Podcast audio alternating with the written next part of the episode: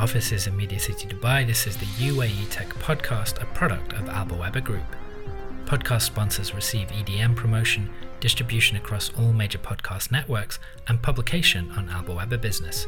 Gold and silver sponsors receive a 6-month Pro Plus account on Signal Presswire. Go to bit.ly, that's bit.ly/sponsor UAE Tech Podcast for more information.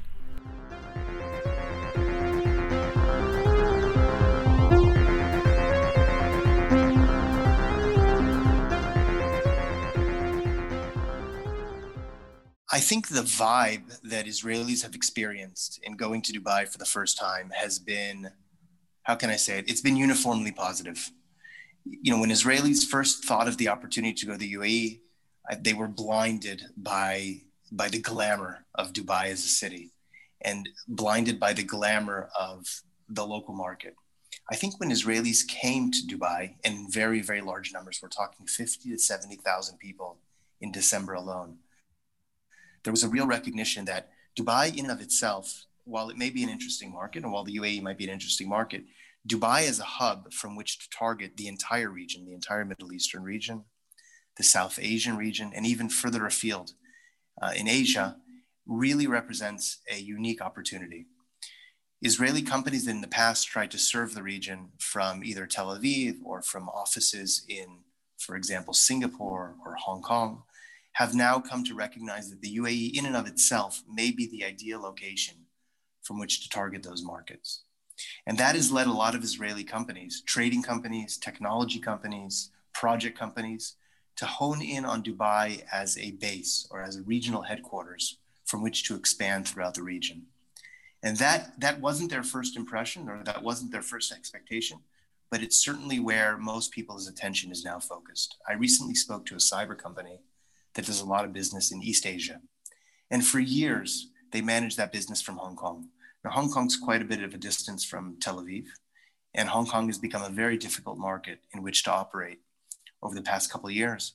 Protests, lockdowns, and other things. That cyber company, they told me when I spoke to them earlier this week, that they intend to set up a massive operation in Dubai and to begin putting their own resources, their own personnel, but also to hire there as a way to target the rest of the region. That's one of the unexpected developments for this company, but I think for many, many others who came to GITEX and saw, wow, this is a place where people from throughout the region congregate, and there's no reason not to use it as such. Let's not look at it just as a market in its own right. Let's look at it as a base or a staging ground from which to target the entire region. One of the stereotypes of the Middle East is that things don't always happen that quickly here. Entrepreneurs in the Levant and GCC are often frustrated that their peers in the West can take advantage of regulations and infrastructure they don't have access to, or simply get stuff done more quickly. Of course, it's not that simple, but there is a sense that business depends on building firm relationships and a lot of diligence before any ink is signed, and sometimes that can take years. And then in September of last year, the UAE signed a peace deal with Israel, and since then I think it's fair to say we've seen a different way of doing things. Even during the crisis of COVID-19, tens of thousands of Israeli tourists and innovators have visited the UAE, working on every kind of project you can think of. The UAE's main technology conference, GITEX, devoted a whole theatre to the Future Digital Economy Summit. A prominent Israeli tech investor and co-founder of the UAE-Israel Business Council, Dorian Barak, rejoins the podcast to provide high-level insights into our relationship that is very much on fast forward.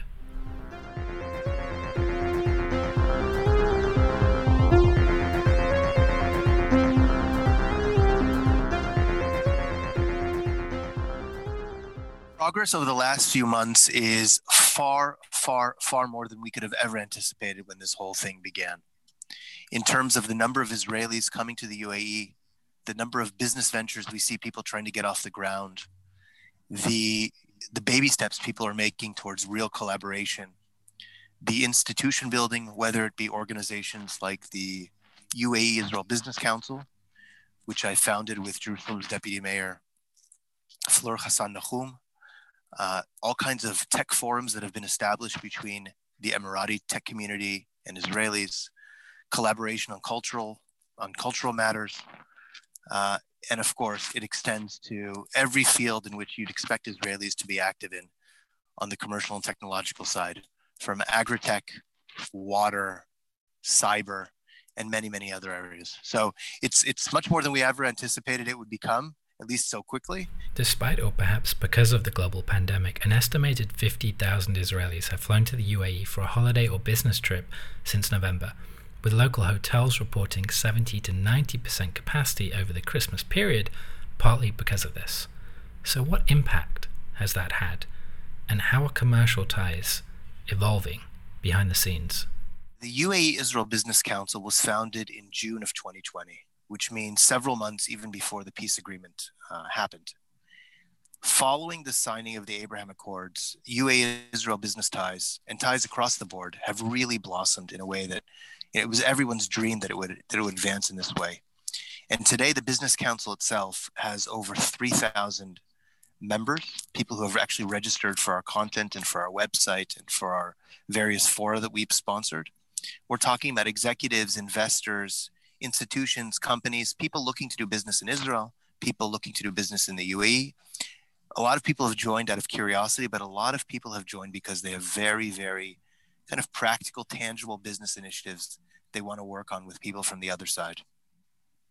And this extends from, joint ventures and MOUs like those we saw signed between Mekorot, Israel's national water carrier, and counterparts in the Gulf, Israel's Fluence Corporation, which is one of the leading water tech companies here, entered into a groundbreaking MOU with the Al-Shirawi Group, which owns Clearwater Solutions, to bring the best of Israeli desalination and wastewater treatment to the UAE.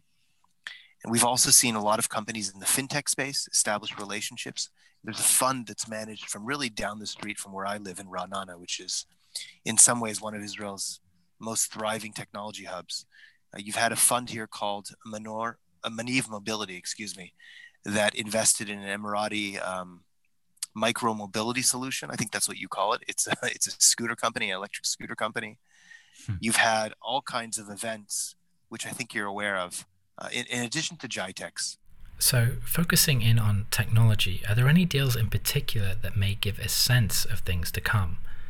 Dorian mentioned one in particular in the water sector. The MOU between Fluence and Al-Shirawi is about, first of all, Clearwater Solutions, part of the Al-Shirawi Group, has really strong technological capabilities, but they're also very good at project management. Fluence is primarily a technology company. They offer mobile wastewater management and desalination projects, and they've done thousands of projects all over the world, from Africa and also some places in the Middle East to China, where they're very, very active, North America and South America. They signed up the MOU with Al-Shirawi, having looked at a number of potential suitors, because they felt that Al-Shirawi was really a good partner for targeting the greater Middle East region, South Asia. As you know, Dubai is really a gateway, maybe the most important gateway for someone entering from outside to the Indian subcontinent. And Fluence is a huge opportunity here. Fluence, by the way, is a US-based, Israeli-born and bred technology provider that is actually a roll-up of many companies in the water and water technology space that is public on the Australian Stock Exchange, has a management team in the US, has a very, very broad and deep management platform in China, and is now focusing on the Middle East as its next major area of growth. So I think that's going to be very, very successful. If you ask me, of all the projects the UAE-Israel Business Council has supported and brought together, that's the one I'm most proud of. It's perhaps tempting to play devil's advocate. Are things moving too fast? Where is the roadmap or CBM's confidence-building measures to keep this relationship blossoming over the decades ahead? Actually, something more energetic and creative might be happening between the UAE and Israel, particularly in tech, even if it's much harder to predict or model. One of the great strengths of the Israeli, let's call it, technology ecosystem, and technology ecosystems are built on individuals more than they are on specific technologies. One of the great and most important attributes of the community here is that it is one that travels very, very easily. Israelis see an opportunity, they first get on the plane and start to diligence the opportunity, to start to develop it, and later they let the pieces fall into place. If you could contrast that perhaps with the German approach, which is to plan it well in advance, define very well your end goals, and then work towards those. The Israelis operate in the opposite way. To borrow a consulting expression, Israelis like to boil the ocean of opportunities and see what sticks. So one tangible example I can give is Mekorot, which is the Israeli national water company. They do a lot of state projects, either as an integrator or as a direct implementer. They've actually signed up a big project for brackish water in Bahrain. And I spoke to the CEO a couple of months ago in Dubai, and I said to him, exactly what are you looking to do? And he said, look, I want everyone to know who we are, to understand our capabilities, and then we're going to wait. And the right things will present themselves. And just as we've targeted Nigeria or Kenya or other markets, India, people got to know us, they understood our capabilities, and then a few months later, the phone started ringing with real opportunities. That's how we intend to function here in the region. And we've seen that. We actually saw it happen with their project in Bahrain. We're seeing a number of Israeli companies reaching out to Emiratis that have been involved in large-scale water projects. As you know, the Emirati projects tend to be really high-end. Companies like Siemens, like Suez, these are the kind of companies that have typically been successful in the UAE. Those projects took a long time before they actually happened. It wasn't as if they just turned it on. They sent out a business development professional and opportunities came immediately. So I think the Israelis are adopting a similar approach, which is to, to get out there, to begin presenting themselves, and they're waiting for the right opportunities to hit. We're seeing this in other areas as well. Agriculture is a field, it's project-driven. There's very long sales cycles. A number of very large and significant Israeli ag companies have already established offices in the UAE, either in partnership with others or on their own. And they're waiting for, either for tenders to come about or for partners, local companies in the UAE who have specific development needs to turn to them and say, okay, we know you, we've been talking for some time, let's move ahead. Whether it's a greenhouse, or a water saving solution for agriculture. Desert agriculture is something that Israelis are very, very good at. And I think that this is only going to grow over the course of the next year. Maybe the hype and initial excitement will fade away a bit as it does in all relationships, but something much more substantive and real will be built over the coming years.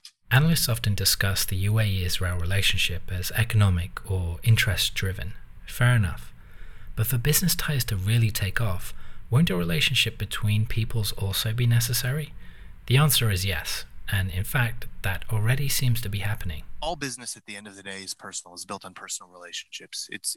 People very often look at business relationships as being purely institutional, but at the end of the day, I think most of them are very personal.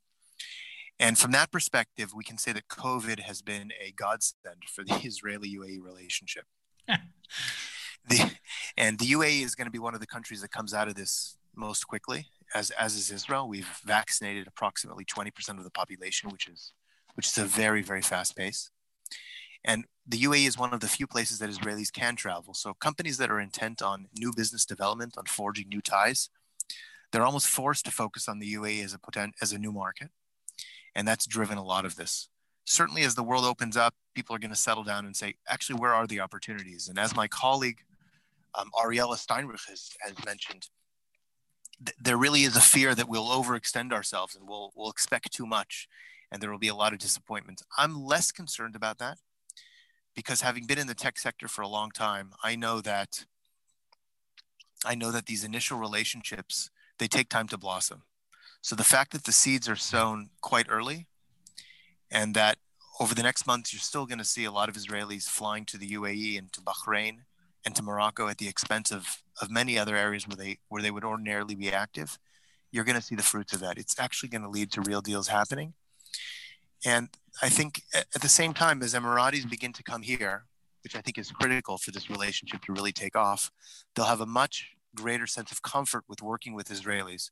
And it's one thing to meet an entrepreneur who visits you in the UAE and talks about his capabilities. It's a very different thing when you visit him at the offices, see the capabilities firsthand, visit test sites, and begin actually working on POCs.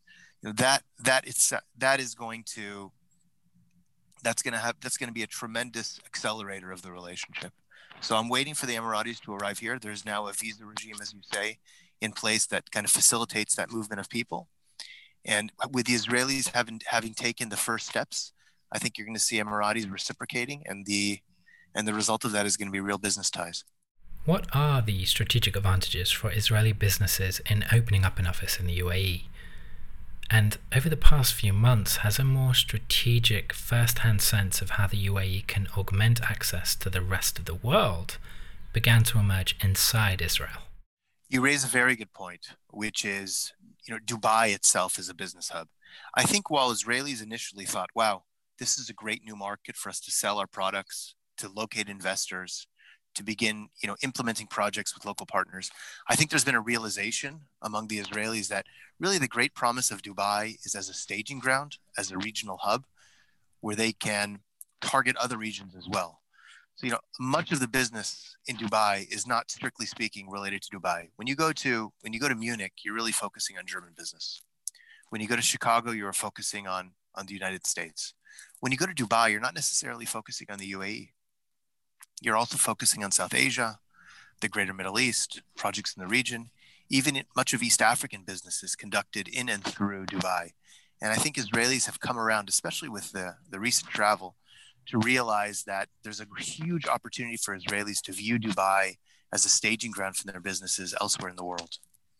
With COVID having caused the shutdown of many Israeli foreign headquarters, Singapore, Hong Kong, elsewhere in South Asia, a lot of those businesses or a lot of those offices, those outposts have contracted over the past year.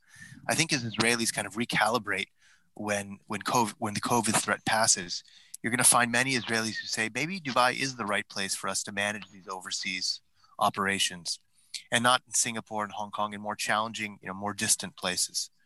So you're going to see Dubai or the UAE function on two fronts. First of all, as an end market in its own right, but a relatively small market.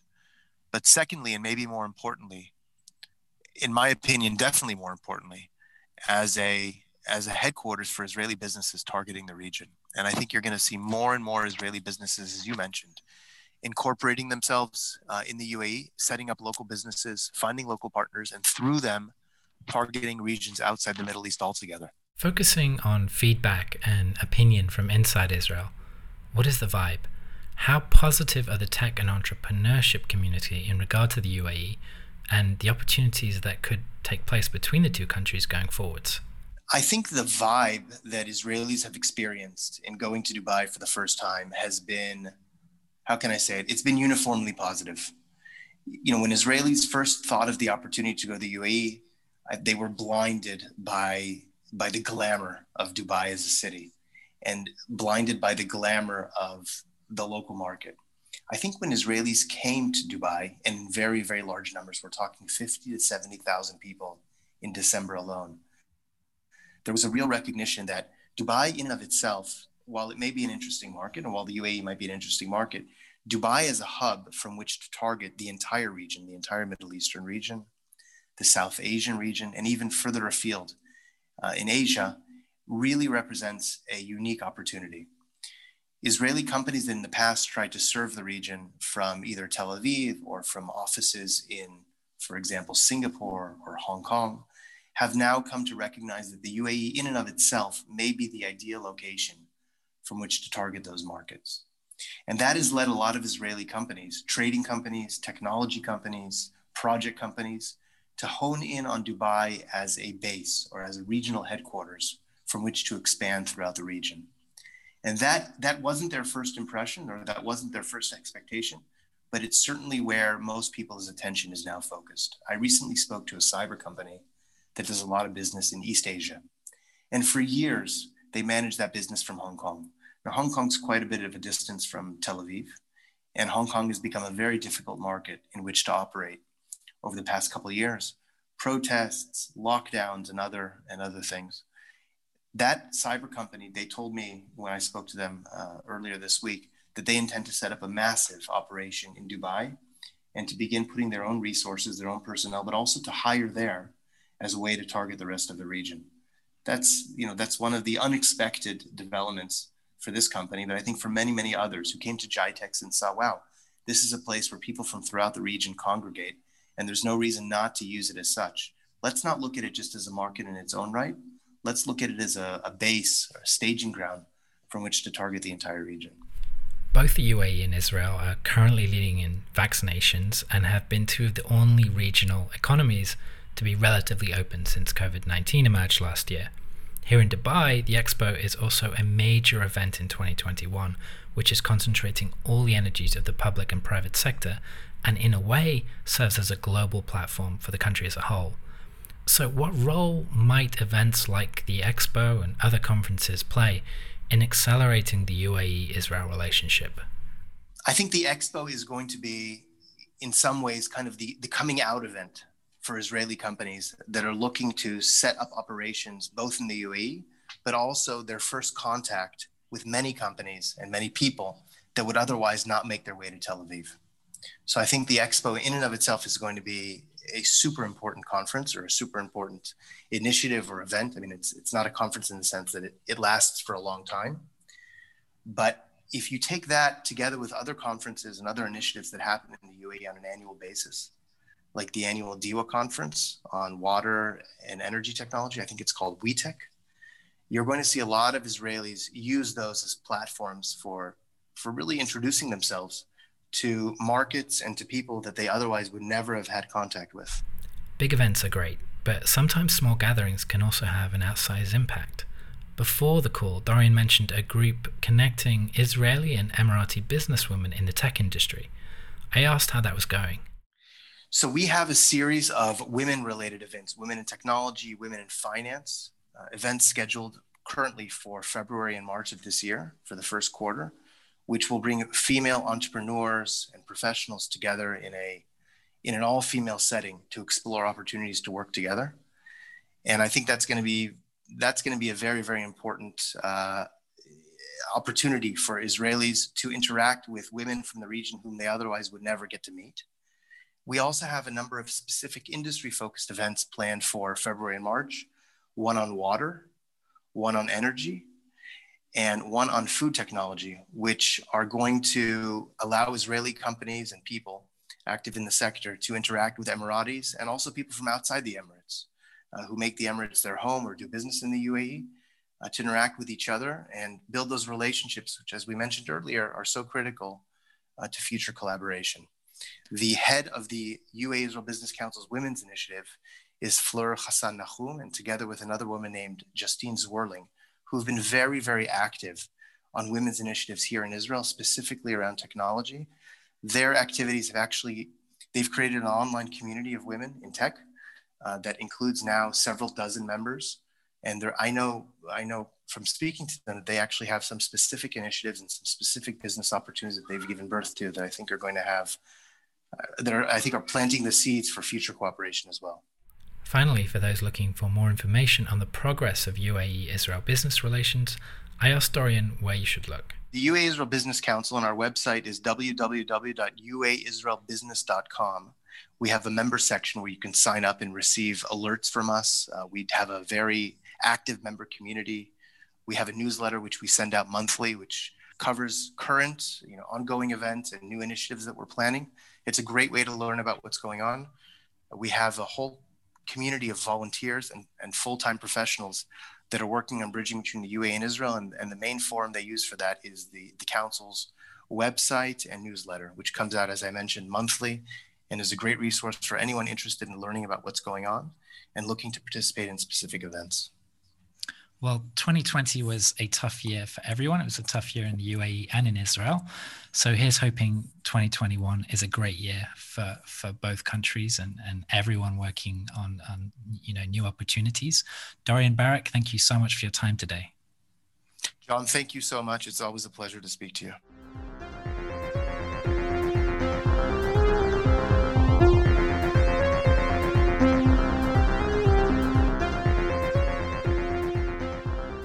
To sponsor an episode of the UAE Tech Podcast, visit bit.ly, that's bit.ly/sponsorUAE Tech Podcast for more information.